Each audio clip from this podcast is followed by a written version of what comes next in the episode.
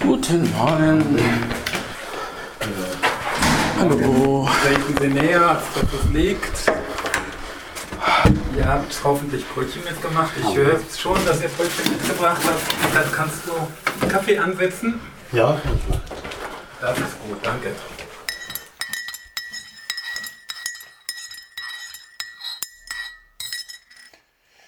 Mittwoch, 21. August, Lagebesprech Nummer 87. Ich hoffe, ich habe mich nicht wie beim vorletzten Mal verzählt. Neben mir sitzen Jens Bertrams und Eckhard Fuchs, das typische Mittwochstrio oder auch Mittwochsrunde genannt. Und ich stelle die Frage diesmal an Eckhard Fuchs. Eckhard, Matteo Salvini ist nun nicht mehr im Amt, denn der italienische Ministerpräsident Conte ist zurückgetreten. Nun, wie siehst du die Lage? ja äh, auch spannend äh, mal wieder. Also von Salvini halte ich ja eigentlich persönlich überhaupt nichts. Ich muss äh, mal drastisch sagen, ist, äh, ich halte ihn für ein Großmaul und äh, für einen ziemlich rechtsradikalen, der äh, die Menschenrechte gerade im Mittelmeer mit Füßen tritt. Und äh, ich kann nur hoffen, dass bei Neuwahlen, die ja immer wahrscheinlicher werden in Italien, äh, das italienische Volk entsprechend dem Rechnung trägt und ihn nicht wählt. Wie siehst du das, Jens? Ja, das ist genau mein Problem. Dass ich, wenn ich denke, Neuwahlen werden immer wahrscheinlicher, dann graust es mir, weil ich habe einfach die Befürchtung, dass auch, das liegt auch am italienischen Wahlsystem, man wollte ja mehr Stabilität. Und in den südlichen Ländern, in Griechenland ist das auch so und in, in den anderen südlichen Ländern auch, ähm, dass die stärkste Partei noch Abgeordnetenzuschlag in der Kammer bekommt ja, bei den Wahlen. Das heißt, um, um sozusagen die Mehrheit zu bekommen, was nicht immer funktioniert, aber einen gewissen Zuschlag bekommen die. Und ich befürchte, bei allen Umfragen ist derzeit die Lega die stärkste Partei. Das heißt, die einzige Chance, die die anderen Parteien haben, ist, keine Neuwahlen zu machen, eine Koalition ohne Salvini zu machen und so gute Politik, dass die Leute die Lega nicht zur stärksten Partei machen bei den nächsten Wahlen. Und ich fürchte, das werden sie nicht schaffen. Man hat im Moment dafür gesorgt, dass äh, die Lega nicht äh, wahrscheinlich im nächsten Kabinett die führende Rolle einnimmt, aber das ist nur ein Aufschub, wenn man überhaupt eine neue Regierung zustande bringt. Bei Neuwahlen sehe ich da schwarz. Also grundsätzlich steht es ja so, dass im Moment die sogenannten fünf Sterne, Cinque Stelle, mit den äh, Demokraten, also Sozialdemokraten Genau. zusammen eine neue Koalition machen wollen. Und äh, das sieht wohl auch so aus, als ob das klappt. Und ich denke, die werden sich bemühen, möglichst lange miteinander zu regieren. Und wie du sagst, eine möglichst überzeugende Politik hinzulegen. Ob das dann am Ende dazu ausreicht, um Salvini von der Macht fernzuhalten, ist eine Frage, die man nochmal abwarten muss. Und ich finde, das, was wichtig ist, du hast darauf hingewiesen, dieses meiner Meinung nach undemokratische Wahlsystem, Ja. das sozusagen dem Stärksten noch einen Zuschlag gibt. Äh, Das müsste im Prinzip auf den Prüfstand. Das, Das wird man neu. aber. Ne? Das ist nur, also das, nur um das mal kurz zu sagen. Also das ist äh, in Italien ist es neu. Griechenland hat da inzwischen eine Tradition. Bei Spanien und Portugal ist das auf, in einem geringeren Maße auch so. Ähm, in Italien ist es relativ neu. Das liegt daran, dass man in Italien in 50 Jahren, seit 1946, seit der Abschaffung des Königtums, hatte man irgendwie um die 60 Regierungen oder, oder 50 Regierungen oder sowas, ähm, weil in Italien die Parteienlandschaft so schwierig war, immer schon, ähm, dass die Koalitionen in der Regel nicht lange gehalten haben. Es gab immer so Blocks ähm, und die sind dann, haben sich dann auch zum Teil intern zerstritten und ähnliches. Und man hat vor kurzem das Wahlsystem so geändert, dass man versucht hat, damit stabile Regierungen hinzubekommen. Und ich sehe das echt schwierig. Ich glaube, das wird auch nicht funktionieren, sondern das Gegenteil ist der Fall. Mhm. Es wird die Strukturen eher noch äh, verschieben in eine noch viel problematischere Schiene hinein. Und Italien hat halt eben einfach jedes Jahr eine neue Regierung. Also man könnte boshaft sagen, in Italien ist die nicht vom Gesetz festgeschriebene, aber in der Praxis äh, reale Legislaturperiode halt ein Jahr ungefähr. Ja? Also das muss man grob so sagen. Aber was noch an dem ganzen Vorgang eine Rolle spielt, ist natürlich etwas, Eckart, was ich dich nochmal fragen wollte. Also es ist ja ein spanisches Schiff jetzt vor Lampedusa, Open Arms. Das durfte inzwischen anlegen und die Geflüchteten, die sie gerettet hatten auf dem Schiff, die durften auch an Land gehen. Äh, wie siehst du denn überhaupt das Verhalten der italienischen Regierung und vor allen Dingen des bisherigen letzten Innenministers Matteo Salvini bezüglich des Umgangs mit Seenotrettung und Geflüchteten im Mittelmeer. Ja, ich habe es schon angedeutet, das ist also äh, menschlich absolut nicht äh, haltbar, wie da umgegangen wurde. Also die totale Blockade der Häfen äh, unter Auflagen von Strafen durften bisher keinerlei Flüchtlingsschiffe anlegen oder Schiffe, die eben Geflüchtete aufgenommen hatten.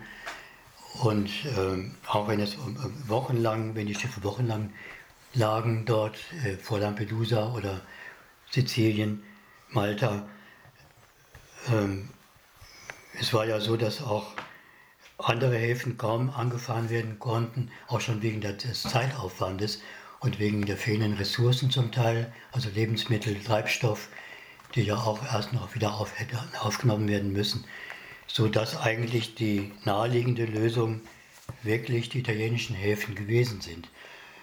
Äh, das wurde also mit allen Mitteln verwehrt und mit Androhungen gegen jegliche Menschenrechte.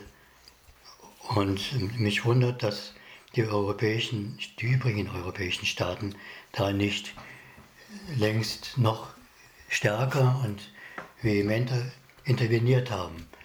Und dass nicht auch in den Bevölkerungen, zumindest bei uns oder in Frankreich, ein Aufschrei durch die Leute gegangen ist, wäre, äh, so dass da vielleicht ein bisschen sich was bewegt hätte. Zumindest, es ist ja zumindest so, dass ich glaube, sechs europäische Staaten sich bereit erklärt haben, die Flüchtlinge aufzunehmen.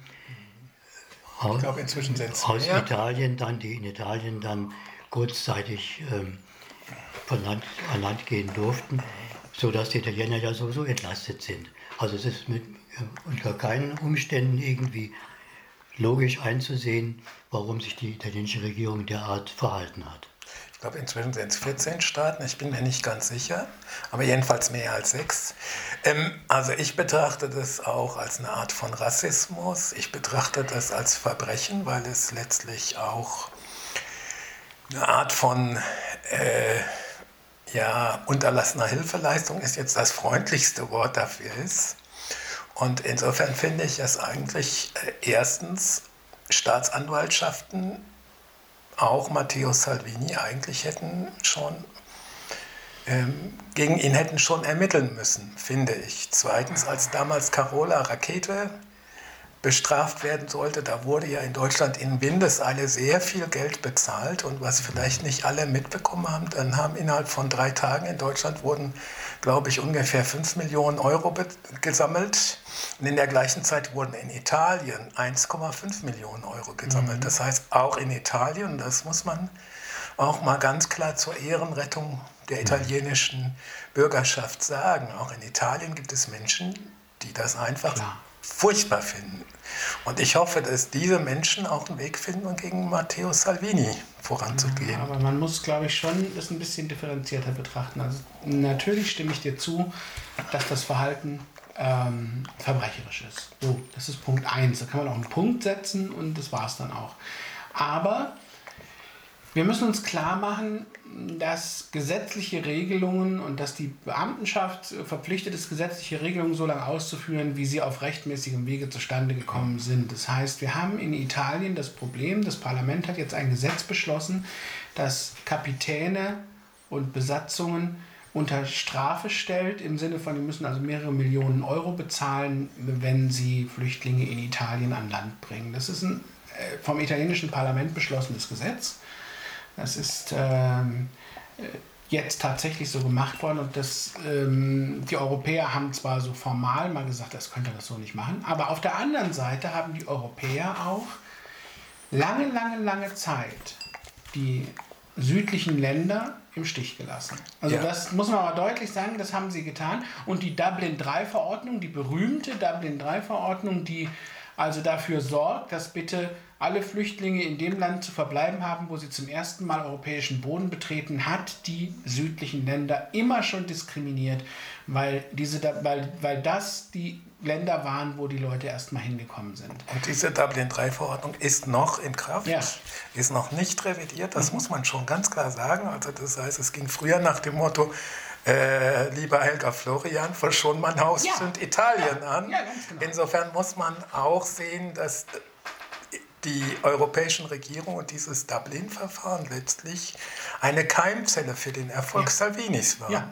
Das muss man so deutlich sagen. Das Zweite ist auch, dass man ganz deutlich sagen muss, äh, es ist auch so, dass die gesamte italienische Regierung bis jetzt mitgemacht hat. Jetzt hat Conte ziemlich heftig über Salvini gelästert. Er musste wohl vorher auch gute Miene zum bösen Spiel machen oder sowas ähnliches, aber ich hoffe jetzt sehr, dass sich Italien ändert. Der letzte Punkt war ja auch der, dass die Open Arms ein Gerichtsurteil erwirkt hat, dass sie äh, in italienische Gewässer einfahren darf. Und es wurde in dem Urteil nicht eindeutig gesagt, dass die Leute an Land gehen dürfen, woraufhin Salvini die zwei ins Gewässer hat einlaufen lassen, aber eben nicht an Land gehen hat lassen. Und erst ein erneutes Gerichtsurteil hat das dann erzwungen. Mhm. Und das muss man schon dazu sagen. Also das ist einfach auch äh, ein Verhalten, wo ich sagen muss, äh, er mag sich an Rechte und Gesetze halten, aber nicht an internationales nee, Recht. Und deswegen finde ich, dass wir auch darüber nachdenken müssen, dass der internationale Strafgerichtshof auch ja. solche Verbrechen gegen die Menschlichkeit in Zukunft ahnden muss. Es gibt auch Seegerichte. Ich meine, auch das ja, muss, man, muss das. man deutlich mal sagen. Also da, da, man, man, hat ja auf eine gewisse Weise durchaus ähm, Möglichkeiten und wie wir sehen, funktioniert das italienische Gerichtswesen zumindest noch so, im Gegensatz zu Polen und Ungarn, wo das inzwischen schon ausgehöhlt ist, noch so, dass äh, die entsprechenden internationalen Rechtsbestimmungen auch noch angewendet werden. Aber sag mal, wie war das eigentlich? Sollten die nicht nach Mallorca äh, ex exportiert werden? War das nicht die so? spanische Regierung hatte vorgeschlagen, sie mit Marineschiffen nach Mallorca zu bringen, nur es waren inzwischen ja Geflüchtete von Bord gesprungen. Ja. Die Leute, du musst dir vorstellen, du sitzt an so einem Schiff, du bist sowieso schon fix an alle, siehst das Land und denkst, ich schwimme da jetzt rüber. Und die Leute sind so verzweifelt gewesen, die sind von Bord gesprungen. Erst hat die Besatzung sie wieder zurückgezogen, später hat die italienische Küstenwache sie aufgefischt und wieder zurück an Bord gebracht und nachher haben sie sie auch an Land gebracht. Aber es ist eben einfach so, es sind Zustände, die sind nicht haltbar. Und das ist im Prinzip Folter, das muss man ganz klar sagen. Ja, und ich denke, das ist eine der vielen, vielen, vielen wirklich traurigen Flanken in Europa. Eine weitere traurige dürfte sein, ich leite jetzt mal von einem Thema auf ein ja. ganz anderes über, aber wir hatten ja vielleicht heute so ein bisschen die Idee, mal ein paar Fortschritte durch die Außenpolitik oder die internationale Politik zu machen. Und eine weitere offene Flanke in Europa ist der sogenannte Brexit. Es gibt jetzt Untersuchungen, die sagen, dass man in Großbritannien mit Versorgungsengpässen, vor allen Dingen bei Lebensmitteln und bei Medikamenten rechnet. Heute ist Boris Johnson auf dem Weg zu Kanzlerin Angela Merkel und er will den Brexit nachfalten, er will den sogenannten Backstop loswerden. Glaubst du, Jens, dass ihm das gelingt? Das ist eine sehr schwierige Frage. Du lächelst dabei so schön, als ob du der festen Überzeugung bist, dass ihm das nicht gelingt. Also zunächst einmal wird die Europäische Union sagen, nein. Je näher der Termin rückt, desto mehr ähm, wird die Europäische Union gezwungen sein, über das Thema nachzudenken. Weil natürlich haben alle ein Problem mit diesem Hard Deal Brexit. Und die Europäische Union möchte sich später nicht vorwerfen lassen, durch ihre unnachgiebige Haltung habe sie den Nordirland-Konflikt wieder befeuert, denn das kann auch nach hinten losgehen. Ähm, gleichzeitig wird die Verfassungskrise in Großbritannien eigentlich unhaltbar. Also wenn man sich mit den britischen Medien, das tue ich in letzter Zeit, etwas intensiver befasst, dann stellt man fest, dass eigentlich ein früher eines der stabilsten Länder Europas mittlerweile taumelt äh, in einer Weise, dass man sich das gar nicht hat vorstellen können. Ähm, was man hier auch zum Teil gar nicht mitbekommt, also wie tief der Riss im Parlament wenn, äh, geht und wenn also so jemand wie Sprecher John Burko sagt, wir kämpfen bis zum letzten Blutstropfen gegen einen No-Deal-Brexit, äh, ein Konservativer gegen seinen eigenen Premier. Also solche Dinge, äh, das geht inzwischen ganz, ganz tief. Ähm, und ich glaube, dass dieser Besuch von Johnson bei Angela Merkel und auch der Brief, den er an die Europäische Union geschrieben hat, in der Regel Propaganda ist, weil er will diesen No-Deal-Brexit. Und ich glaube, er glaubt, dass er damit für sich, das hat auch, glaube ich, sehr viel innenpolitische Gründe, für sich später einen guten Wahlerfolg erzielen kann. Diese Engpassgeschichte sehe ich sowieso etwas anders. Ich glaube zwar, dass es gewisse Engpässe gibt, aber ich weiß auch, dass schlechte Nachrichten oft übertrieben werden. Ich kann mir gut vorstellen, dass die Briten bereit sind, mehr auszugeben, zum Beispiel in den USA, aber auch möglicherweise in Europa selbst, um diese Engpässe zu verhindern. Aber ich glaube, dass den Medien es Spaß macht, die Angst vor diesem Brexit, äh, für diese Art von Brexit zu befeuern. Aber wir sind international so vernetzt, dass ich an die totalen Engpässe nicht glauben kann, zumal die meisten Regierungen Vorräte anlegen. Gut, also Vorräte sind sicher eine Sache. Das zweite ist also die Dauer der Kontrollen an den Grenzen, wenn man sie denn durchführt. Ja. Aber man kann natürlich einfach schlicht sagen, wenn es Engpässe gibt, dann lässt man die Kontrollen ja. notfalls einfach mal bleiben. Ja. Äh, Eckart, wie siehst du denn das? Glaubst du, es wird Engpässe geben? Glaubst du, dass Boris Johnson eine Chance hat, in England gewählt zu werden? Also Engpässe werden sich wohl nicht vermeiden lassen, wenn das so weiterhin durchkommt. Also ich glaube, dass ähm, die Briten sowohl im Parlament als auch vor allem Johnson ein ziemlicher Dickkopf, ziemliche Dickköpfe sind, die sich reingerissen haben in, diese, in ihre ähm, Vorstellungen und jetzt äh, vor allen Dingen fürchten, wenn da irgendwas nicht so hinhaut, wie sie das jeweils entsprechend auf den entsprechenden Seiten sich vorstellen, dass sie dann ihr Gesicht verlieren. Äh, und deshalb auch solche Reden wie bis zum letzten Bluttropfen und so weiter. Also da werden einige dann böses Erwachen erleben. Vielleicht Johnson selbst auch. Und ich muss sagen, ich für mich hoffe das sogar. Ich hoffe immer noch insgeheim auf ein zweites Referendum. Glaubst du auch, Jens? Du hast Denn so ich habe dann doch das Gefühl, dass die, inzwischen die Mehrheit der britischen Bevölkerung gegen den Brexit eingestellt sein wird. Das ist eher andersrum. Ich fürchte, dass inzwischen die Mehrheit für den Brexit größer geworden ist. Ähm, wegen dieses Hin und Her und die Europäische Union ist uns nicht entgegengekommen und es sind immer noch die ganzen Europäer hier und die wollen immer noch und dies. Also ich fürchte, dass die Propaganda und die Spaltung im Land sogar eher die Unzufriedenen vergrößert hat. Das ist ja so eine paradoxe Situation. Wir müssen uns auch klar machen, ähm, dass Großbritannien an einer Zeitenwende steht. Ich möchte das mal so dramatisch formulieren, weil ich gerne so immer ein bisschen größere Zusammenhänge sehe.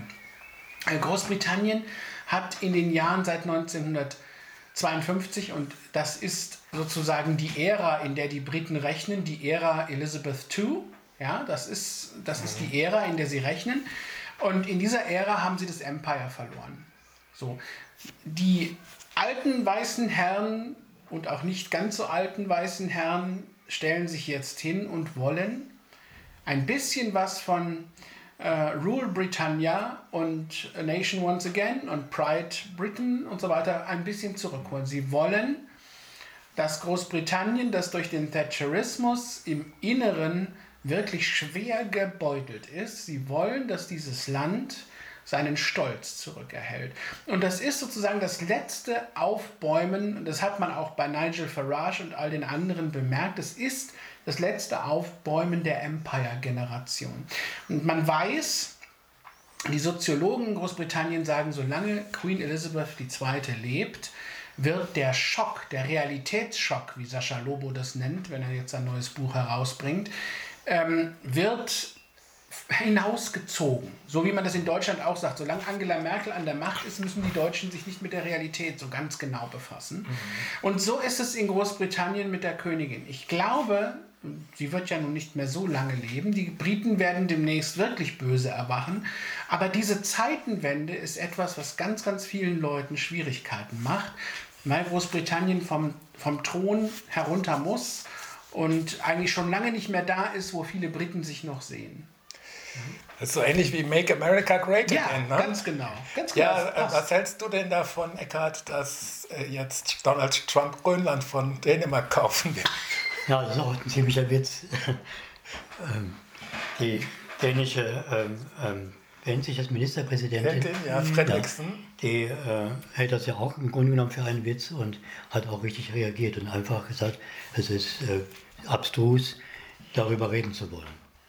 Na gut, also, Sie, Sie, haben gesagt, Grönland steht nicht zu Verkauf und Trump hat gesagt, das ist ja nur ein Immobiliendeal und mit sowas bin ich ja vertraut.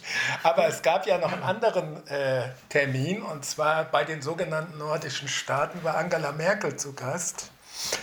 Und das war ein Treffen, was diese nordischen Staaten, die teilweise in der EU sind, bis auf Norwegen, äh, ja gemeinsam veranstaltet haben. Und da ging es im Wesentlichen um den Klimawandel. Ja. Und damit sind wir bei einem anderen wichtigen Thema. Island hat seinen ersten Gletscher verloren. Das heißt, dieser frühere Gletscher ist jetzt nur noch ein Krater, in dem ab und zu mal Eis drin ist, aber eben kein Gletscher mehr. Was sagst du dazu, Eckart? Ja, das war im Grunde genommen abzusehen, wenn auch vielleicht nicht so schnell. Äh, man weiß ja, also von der wissenschaftlichen Seite her, dass gerade äh, in der Gegend um die Arktis der Klimawandel noch schneller von, vonstatten geht oder noch deutlicher äh, als in den übrigen Breiten. Da äh, konzentriert sich dann das Wettergeschehen in dieser Hinsicht, also mit der globalen Erwärmung und mit der Gletscherschmelze, eben besonders offensichtlich. Die, die, die Meeresströmungen entsprechend, ne, die da äh, wichtige Bewegungen ähm, hervorbringen. Auch in der Antarktis übrigens. Mhm, ne? ja. Die nordischen Staaten sagen, ja, wir tun für den Klimaschutz, was wir können, aber wir sind trotzdem Opfer von Dingen, die wir nicht verursacht haben. Was sagst du zu dieser Aussage, Jens? Ähm, es stimmt zum Teil. Ich meine, wir haben auf der anderen Seite zum Beispiel sowas wie die norwegische Seebohrung und Ölförderung in großem Maßstab. Ähm, wir, wir haben also auch Umweltvergehen und auch ziemlich starke Umweltsünden auch der nordischen Staaten. Ich glaube, da ist auch so ein bisschen Propaganda mit drin. Ich will noch mal einen, einen Schritt zurückgehen, noch ganz kurz und noch einen Satz zu Donald Trump und Grönland sagen. Ein deutscher Journalist hat darauf geantwortet, Grönland gehört den Dänen gar nicht. Die können das gar nicht verkaufen. Das muss man auch mal deutlich sagen. Also Grönland ist halt so autonom, äh, dass es gar nicht geht. So, und aber wieder zurück zum Klima und zum, äh, zum, zum, zu den Umweltsünden. Es hat jetzt einfach keinen Sinn mehr, ähm, zu, zu sagen, äh, äh, wir sind Opfer einer Politik, die wir nicht mit verursacht haben. Wir sind alle daran beteiligt. Und äh, ich stimme da der Schriftstellerin und Publizistin Eva Menasse aus Österreich zu, die gesagt hat, für Pessimismus ist es zu spät. Also wir sind ehrlich gesagt, ist, ist das mittlerweile völlig egal und die Schuldzuweisungen und das ist alles nicht mehr wichtig. Wichtig ist, dass jetzt gehandelt wird. Jetzt. Ja? ja. Und deshalb übrigens mal eine kurze Werbung. Ähm, denn es gibt ein, ein, eine, eine hervorragende Serie auf dem Blog von Franz Josef Hanke, äh, 50s for Future. Und äh, da hat er mal ein bisschen erzählt, äh, wie das in seiner Kindheit und in seiner Jugend war, wie man da mit Energie, mit Umwelt und so weiter umgegangen ist, einfach weil man nicht anders konnte und wie auch die Solidarität war und ähnliche Dinge. Lest euch das mal durch. Ihr werdet viele interessante Dinge finden, die man heute als Vorbild nutzen kann. Teilweise ja. Ich muss natürlich dazu sagen, es hat auch Entwicklung in die Richtung gegeben, die nicht gut waren. Also ja, früher war nicht alles nee. Zuckerschlecken. Ja, Aber was ich dazu sagen muss, ich habe jetzt abgeschlossen diese Serie mit zwei Beiträgen, in denen ich auch konkrete Vorschläge mhm. aufgelistet habe, was man schnell tun sollte, was man gleich tun sollte, wobei da nicht alles drinsteht, was mir in den Kopf gekommen ist, sondern nur das, was ich so auf den ersten Blick für wichtig fand. Kannst du gar, kannst ja gar nicht mehr aufhören, wenn du das alles zusammenpasst. Ja, ja, nee, man, man müsste dann noch viel, viel mehr schreiben. Ja. Und ich möchte an dieser Stelle einfach alle, die hier zuhören, auffordern, wenn ihr Blogs habt, wenn ihr andere Verbreitungswege habt, dann überlegt euch, was ihr tun wollt, was ihr tun könnt, was ihr von den Regierungen und der Regierung erwartet und schreibt es auf, verbreitet es auf euren Wegen, auch in persönlichen Gesprächen. Also ich denke, wir müssen anfangen beim Kaufverhalten im Geschäft. Ja. Zu schauen, wie weit wir auf Plastik verzichten können. Wir müssen kau kaufen Gegenstände, die nicht mehr umweltbelastend sind. Und wir müssen zum Beispiel auch uns klar machen, dass Muskelkraft besser ist als Elektromobilität.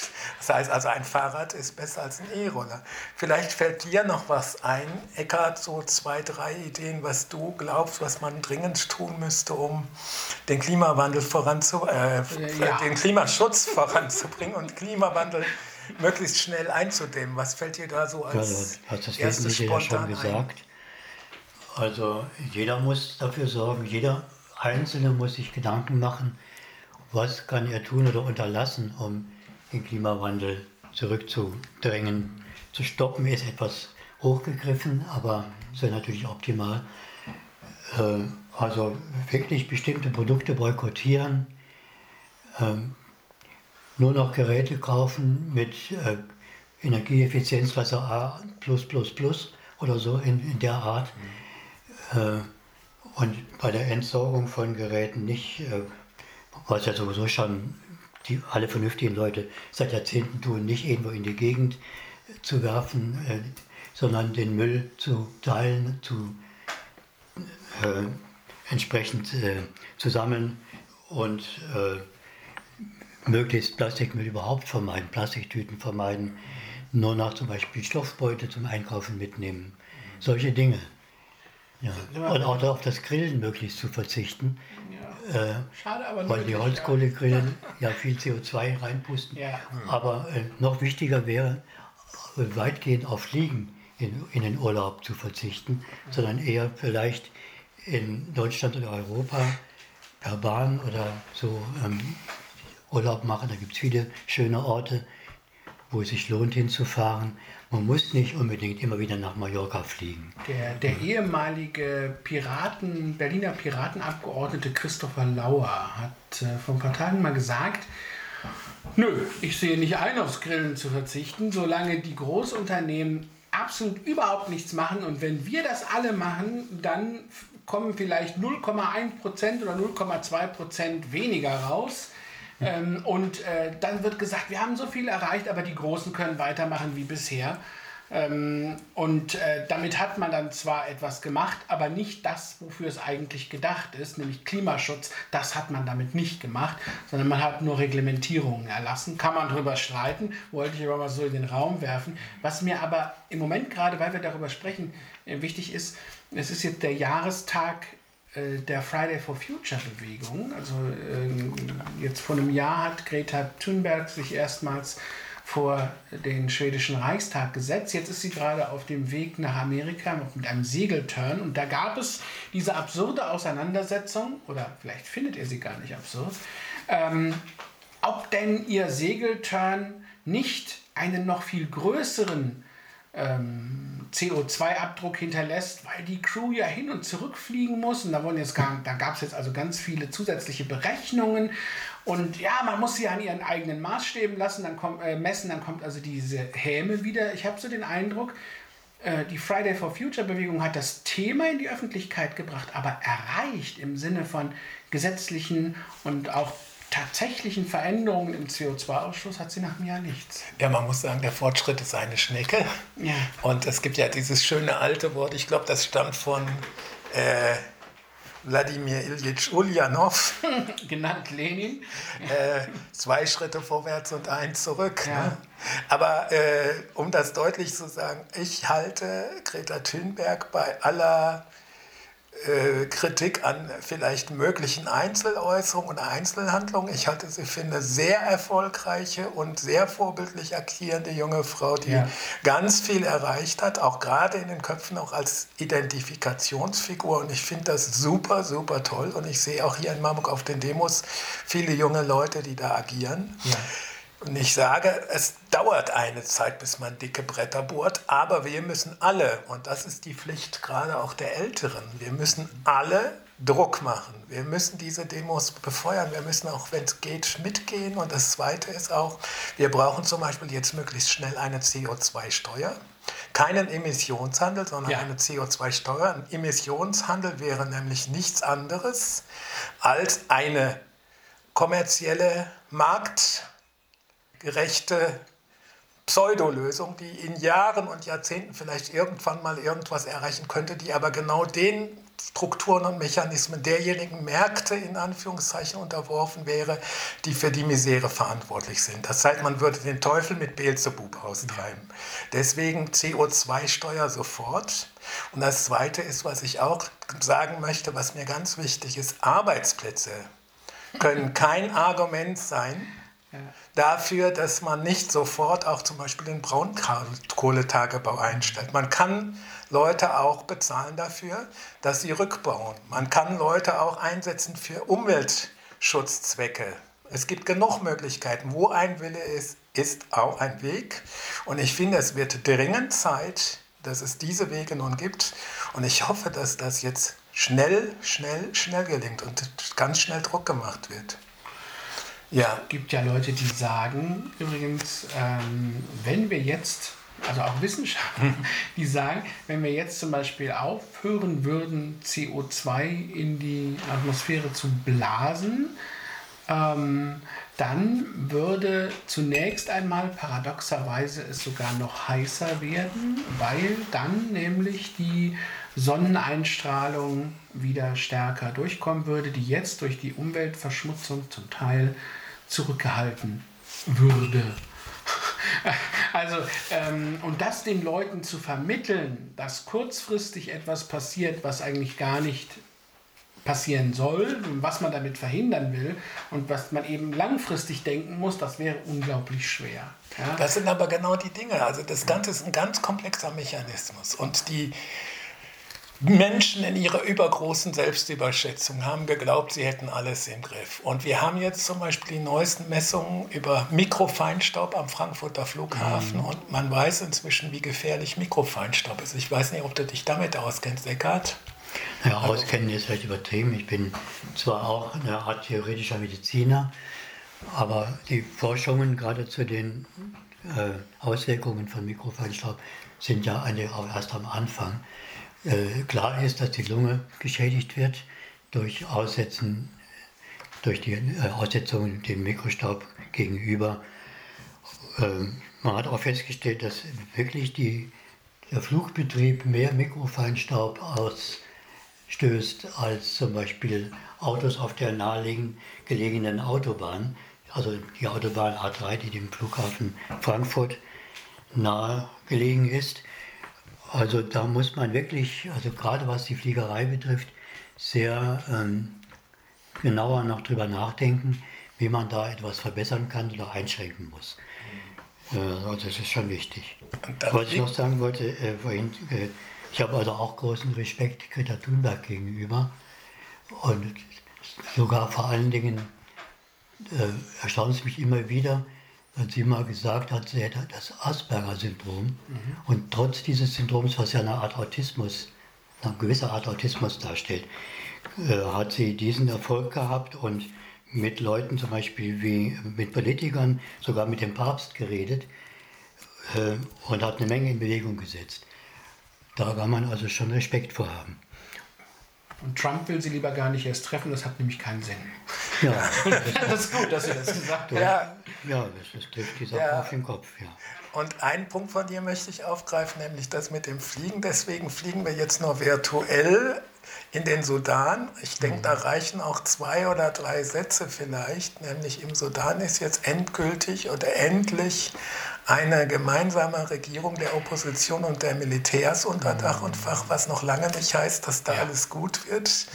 Aber ich glaube, wir vernachlässigen andere Kontinente mitunter und deswegen würde ich jetzt kurz nach Afrika und dann noch kurz nach Asien gehen. Mhm. Und vielleicht Jens, du hast schon so einen Laut gegeben ja. und sagst vielleicht mal was zu der Situation. Also ich bin, ich bin ja jemand, der äh, sich der Tatsache, dass wir diese Länder vernachlässigen, bewusst ist. Das heißt, deshalb äh, versuche ich immer so ein bisschen auch mich darüber zu informieren. Wir haben also einen, einen 30-jährigen ähm, Konflikt plus Militärdiktatur ähm, und wir haben jetzt eine Einigung. Ähm, in den meisten Fällen, wo sowas passiert, siehe Äthiopien, Eritrea, äh, in Afrika, wo das passiert, ähm, sind beide Seiten von Korruption, Vetternwirtschaft äh, und ähnlichem geprägt, dass die Führer der Opposition meistens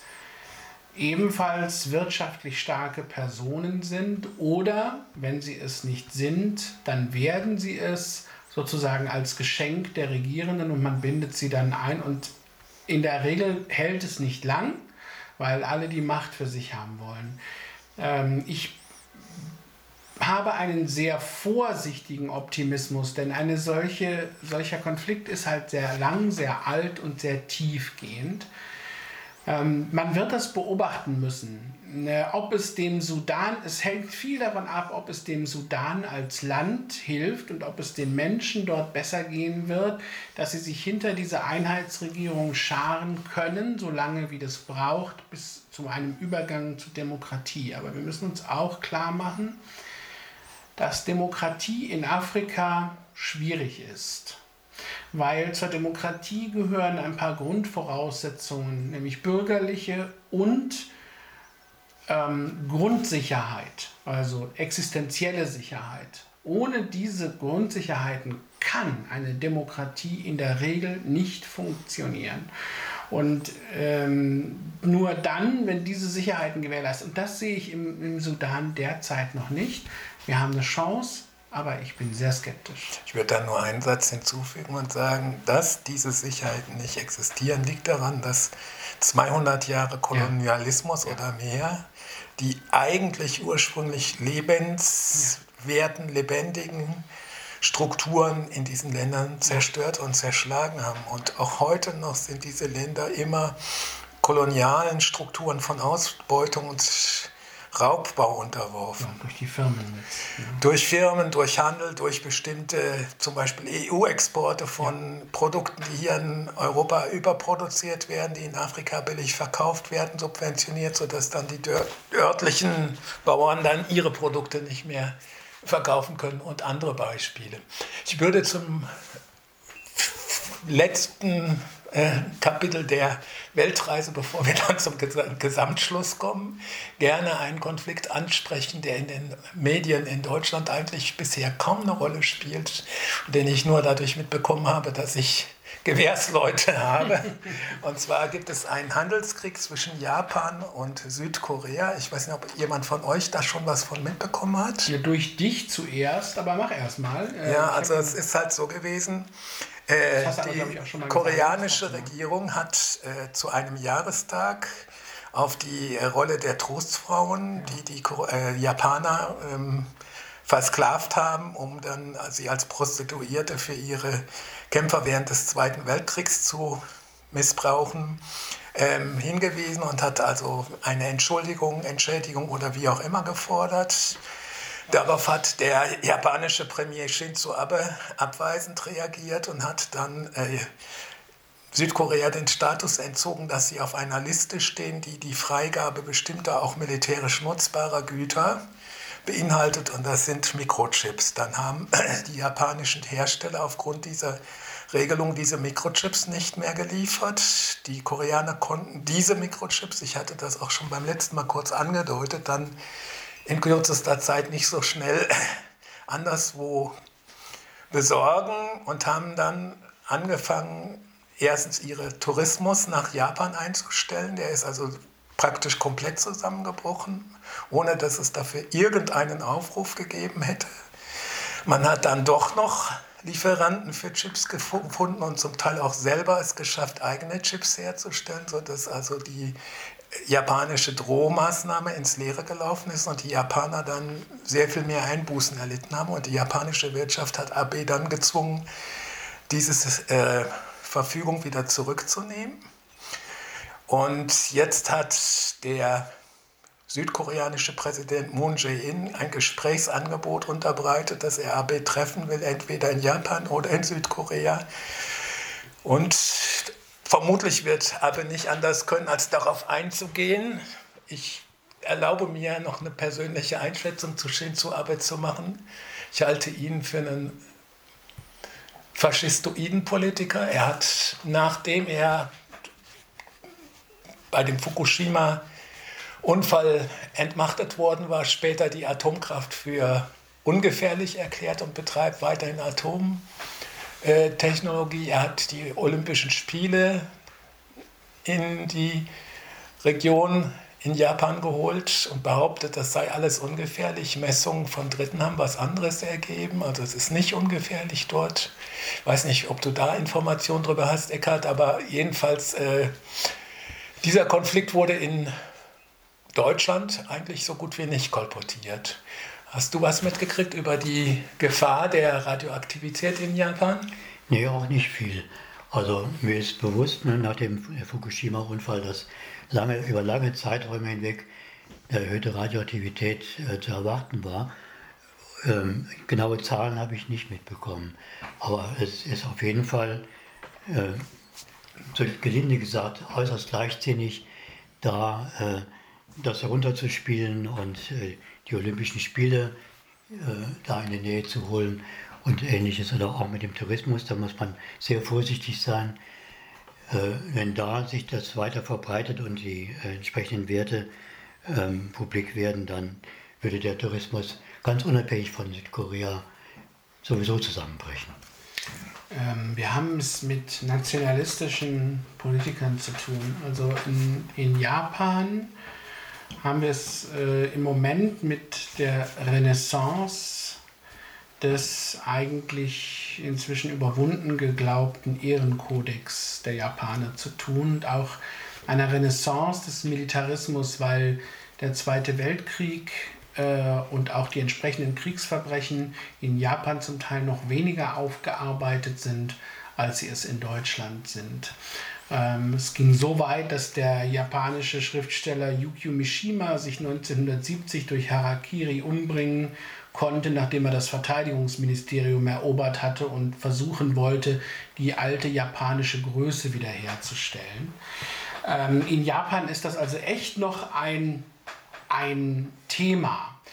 Ähm, wir, wir haben deswegen, also Shinzo Abe ist ja auch jemand, der den Shintoismus, die japanische Staatsreligion, wieder instrumentalisiert und den Kaiserkult, um sozusagen äh, eine Japan wieder zu einer machtvolleren Position zu führen. Das sieht man unter anderem dadurch, dass die Heimwehr wieder aufgerüstet wird, die nach dem Zweiten Weltkrieg nur als kleine Selbstverteidigungsarmee aufgebaut worden ist.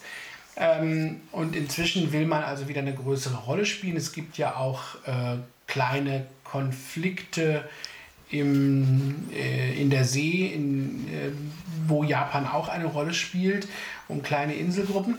Ähm, so, nur als Vorbemerkung. Dann haben wir auf der anderen Seite Südkorea. Südkorea war von Japan, also Korea als Ganzes war von Japan besetzt im Zweiten Weltkrieg, aber auch in Südkorea, das, das macht genau deine Aussage, Franz Josef, interessanterweise sehr deutlich, haben wir eine Form von Nationalismus. Denn das ohne irgendeinen Aufruf zugunsten der nationalen Ehre Südkoreas ähm, der gesamte Tourismus nahezu lahm liegt ähm, nach Japan, das muss auch ein sehr starkes Nationalstolzgefühl beinhalten. Und ich glaube, das ist auch ganz klar so, denn äh, so hat Korea sich ja zum Teil auch gegen japanische Besatzung gewehrt. Und natürlich haben sie ein schreckliches Schicksal unter den Japanern gehabt. Und ich glaube, diese Geschichte mit diesem Konflikt, die hat etwas mit der Abgrenzung von Ethnien und Nationalitäten in diesem Teil Asiens zu tun, der uns Europäern nur begrenzt zugänglich ist. Ähm, wir müssen aber, glaube ich, schon sagen, dass sich das Nordkorea liegt ja auch nebendran und da kommen dann auch weltpolitische Aspekte wieder rein. Und ich bin ja froh, da müssen wir sagen, dass wir froh sein können, dass ähm, Moon Jae-in so ein in der Regel besonnener Politiker ist. Ja, ich glaube, äh, dein Hinweis ist nicht ganz falsch. Also sicherlich gibt es auch in Südkorea Nationalismus. Das kann man aus dieser Reaktion herauslesen. Was für mich wichtig ist, ist was anderes, nämlich dass wir einen sehr starken eurozentrierten Blick auf die Vorgänge haben. Und ich denke, wenn wir jetzt diskutieren über solche Fragen wie Fluchtursachen bekämpfen, dann mhm. müssen wir uns auch die Frage stellen, inwiefern wir diesen Blick ablegen. Wenn wir zum Beispiel über die Frage Klimawandel und Klimaschutz diskutieren, dann müssen wir diesen Blick auch ablegen. Das heißt, ja äh, die Klimakatastrophe ist eine weltweite Entwicklung und die trifft möglicherweise andere Länder schärfer als die Bundesrepublik oder vorher, obwohl möglicherweise der Anteil der Bundesdeutschen an diesem Klima, äh, an der Klimazerstörung sehr viel höher ist. Ja. Das heißt, also ich glaube, dass wir wirklich von einem Zeiten, Wende stehen. Und das ist sozusagen meine letzte Frage an euch sozusagen in die Runde. Ich wage mal eine These. Ich sage, wir stehen vor einer Zeitenwende, vor einem notwendigen, massiven Paradigmenwechsel, bei dem auch die gesamte Form des Wirtschaftens kritisch hinterfragt werden muss. Und ich behaupte jetzt mal, meine These ist, die starken Männer, die Nationalisten sind eine Antwort auf die Angst vor diesem Paradigmenwechsel, auf, ich sage bewusst Angst und nicht Furcht, Angst vor diesem Paradigmenwechsel. Möglicherweise werden sie deswegen auch von der Wirtschaft unterstützt und finanziert, weil die Wirtschaft weiterhin an ihren Gewinnmöglichkeiten festhalten will. Würdet ihr dieser These widersprechen, Eckhard, oder würdest du sie ergänzen? Oder? Ja, ich würde schon zustimmen. Ähm, es gibt ja, also das deutsche liebstes Kind heißt ja immer ist die Autoindustrie. Da gibt es durchaus äh, Tendenzen jetzt doch äh, mehr oder weniger bald äh, zur, zu Elektroautos zu, umzusatteln. Aber es dauert eigentlich auch noch zu lange. Und äh, wird immer wieder beklagt, dass wir abhängig sind von Asien, äh, mit der, was die Akkulieferungen betrifft. Äh, es, es gibt ja Bestrebungen auch in Deutschland, äh, Akkumulatoren herzustellen, Fabriken hochzuziehen, die das bewerkstelligen und auch vielleicht gerade mehr in die Wasserstoffindustrie zu investieren, wo ich sehr dafür bin. Aber es dauert eigentlich im Grunde noch alles noch zu lang. Und ähm, dem einzelnen Bürger muss immer noch mehr und mehr klar werden, wie wichtig es ist, auf die abgasträchtigen Autos zu verzichten, vor allen Dingen Diesel oder äh, was die etwas wohlhabenderen Deutschen gerne immer wieder tun, die sogenannten SUVs zu fahren, also SUV geschrieben. Ja. Äh, ich habe es doch mal den Spruch geprägt, für manche scheint das Leben nur noch im SUV zu ertragen zu sein. Und das muss natürlich auch, ähm, da muss ein Paradigmenwechsel auftreten. Und man muss auch sagen, also erstmal zu den Akkumulatoren, mein Gott, ihr habt doch die Familie Quant noch hier in Deutschland, sollen sie sich doch mal wieder bemühen. Nee, gut, lassen wir das Thema mal, ähm, sonst sind wir schnell wieder beim Nationalsozialismus. Nein, ähm, ich stimme dir völlig zu, Franz Josef, dieser Paradigmenwechsel ist unbedingt notwendig und wir stehen davor und auch diese Unterstützung der starken Männer. Ich glaube, das hat ganz massiv damit zu tun, wie eigentlich immer, wie auch bei der Wählerschaft dieser starken Männer, Angst vor dem Abrutschen. Ähm, in, entweder in der sozialen Schicht, siehe die weißen westmittelamerikanischen Mittelständler, ähm, und oder äh, wirtschaftlich. Und sie haben natürlich Angst, auch eine ganz kreatürliche Angst, dass ihnen alles um die Ohren fliegt und dass die Kontrolle weg ist. Wenn die Wirtschaft läuft, wenn Arbeitsplätze existieren, wenn eine gewisse soziale Absicherung vorhanden ist, geht es noch relativ gut. Was sie aber befürchten müssen, ist, dass wir jetzt so lange gewartet haben, einfach aufgrund der Gewinnmaximierungsideen der Neoliberalisten, dass wir so lange gewartet haben, dass wir jetzt ohne Unruhen ohne Probleme diesen Paradigmenwechsel nicht mehr durchkriegen. Und jetzt machen sie was ganz Paradoxes. Sie versuchen ihn noch länger hinauszuzögern und zwar gegen ihren Verstand. Ich glaube, die Leute wissen inzwischen, also die Leute an den berühmten Schalthebeln der Macht, die wissen, dass sie auf einem Tiger sitzen, an dessen Ohren sie sich nur noch festhalten können. Und ich glaube, dass wir ähm, in den nächsten Jahrzehnten und dass wir das zum Teil noch erleben, also dass wir echt große, große, große, große Probleme bekommen. Und wenn wir die zwei Grad überschreiten, und es sieht inzwischen so aus, als ob wir das auf jeden Fall tun, ähm, dass wir dann, dass die Frage des Überlebens der menschlichen Zivilisation noch nicht geklärt ist. Ich würde gerne noch einen Satz zu dir, Eckert, sagen. Ich halte Elektromobilität nur als eine Lösung für den öffentlichen Nahverkehr oder den Eisenbahnverkehr und für Lieferdienste. Der Individualverkehr ist für mich zu flächenverzehrend und diese Flächen brauchen wir für Begrünung. Also wenn du dir überlegst, dass jedes Auto drei Parkplätze im Prinzip statistisch benötigt. Einen vor der Haustür, wo man wohnt, einen am Arbeitsplatz und einen dritten vorm Supermarkt, wo man einkauft, mhm. dann sage ich, also diese Art von Individualverkehr müsste zumindest in den Städten futsch. Das heißt, wir müssen auch massiv über Straßensperrungen und andere Dinge nachdenken und Elektromobilität für Lieferdienste, für öffentliche Verkehrsmittel und ähnliches be äh, betrachten. Und zweite Sache, Jens, zu dir noch ein Satz mit dem Tiger. Ich finde, das ist ein schönes Bild. Ich glaube, dass noch was hinzukommt, nämlich dass äh, eigentlich, wenn man umsteuern würde, meiner Meinung nach die Wahrscheinlichkeit gar nicht so gering ist, dass man sehr viele Menschen weiterhin beschäftigen und äh, sozial in irgendeiner Form absichern könnte, vielleicht auf einem niedrigeren Niveau.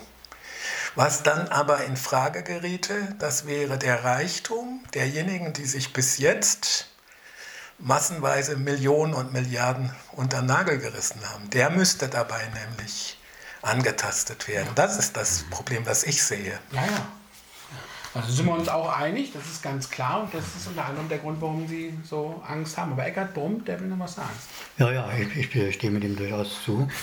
Äh, ich habe so die Hoffnung, äh, dass wenn die, sagen wir mal, so die mittelalten oder älteren Leute an den Schaltheben der Macht nicht in der Lage zu sein scheinen, wirklich das Ruder rumzureißen, dann habe ich die Hoffnung, dass vielleicht die heute 20- bis 30-Jährigen flexibler sind, beweglicher, die werden ja auch bald dann die, äh, an den Schalthebeln sitzen, einige davon, und werden dann vielleicht mit mehr Schwung und mit, mit vielleicht doch deutlich ähm, abgesetzterem Verstand ja. etwas bewirken können. Also dann die noch, Jüngeren sind, die noch Jüngeren sind ja auf jeden Fall so weit. Die, die Leute mit, äh, von Fridays for Future, die Schüler ne, unter 20, mhm die wissen, was Sache ist und dass es an ihr eigenes Eingemachte gehen wird. Und die jetzt 20- bis 30-Jährigen, also ich denke schon, dass die davon vielleicht noch mehr mitgekriegt haben als die Älteren, die ihre Positionen nicht gerne ähm, verändern wollen. Aber gerade die Älteren sind auch betroffen. Also wenn ich die Auswirkungen von Hitze auf die Gesundheit ja, von Menschen, gerade alten Menschen, Pflegebedürftigen ja. sehe, dann muss ich sagen, da müssten gerade die Alten, solange sie noch können, mit bei den Demos. Aber dein Einwurf, Paul Ziemiak als Bundeskanzler, finde ich, Jens, den würde ich gerne noch so als letztes Aperçu noch in den Raum stellen. Äh, wir dürfen nicht den Fehler machen, zu sagen, die ganze Generation der unter 20 oder unter 25-Jährigen bestünde nur aus Aktiven von Fridays for Future. Das nee, ist klar. Auf keinen Fall. Ich habe eine Frage, mit der möchte ich dann aber wirklich schließen. Was ja. ist für euch persönlich der größte Reichtum? Freundschaft? Freundschaft hätte ich auch als erstes genannt, ja. Äh, also spannend eigentlich ist es auch in diesem Zeitalter leben zu können, zu dürfen um zu sehen, wie die Menschheit jetzt nun diese besondere Krise, die es bisher ja noch nicht gab, ähm, durchleben wird, ob sie das übersteht oder nicht, obwohl wir das in unserem Alter vielleicht gar nicht mehr bis zum Ende mitkriegen können. Aber äh, auf jeden Fall ist es eine spannende Zeit, auch was die Wissenschaft angeht, was die neuen Erkenntnisse betrifft. Also ich bin dankbar, dass ich jetzt lebe und dass es äh, spannende Veränderungen geben wird. Ja, Freundschaft, Solidarität, das sind für mich, glaube ich, Ja, das Menschliche ist natürlich an erster Stelle.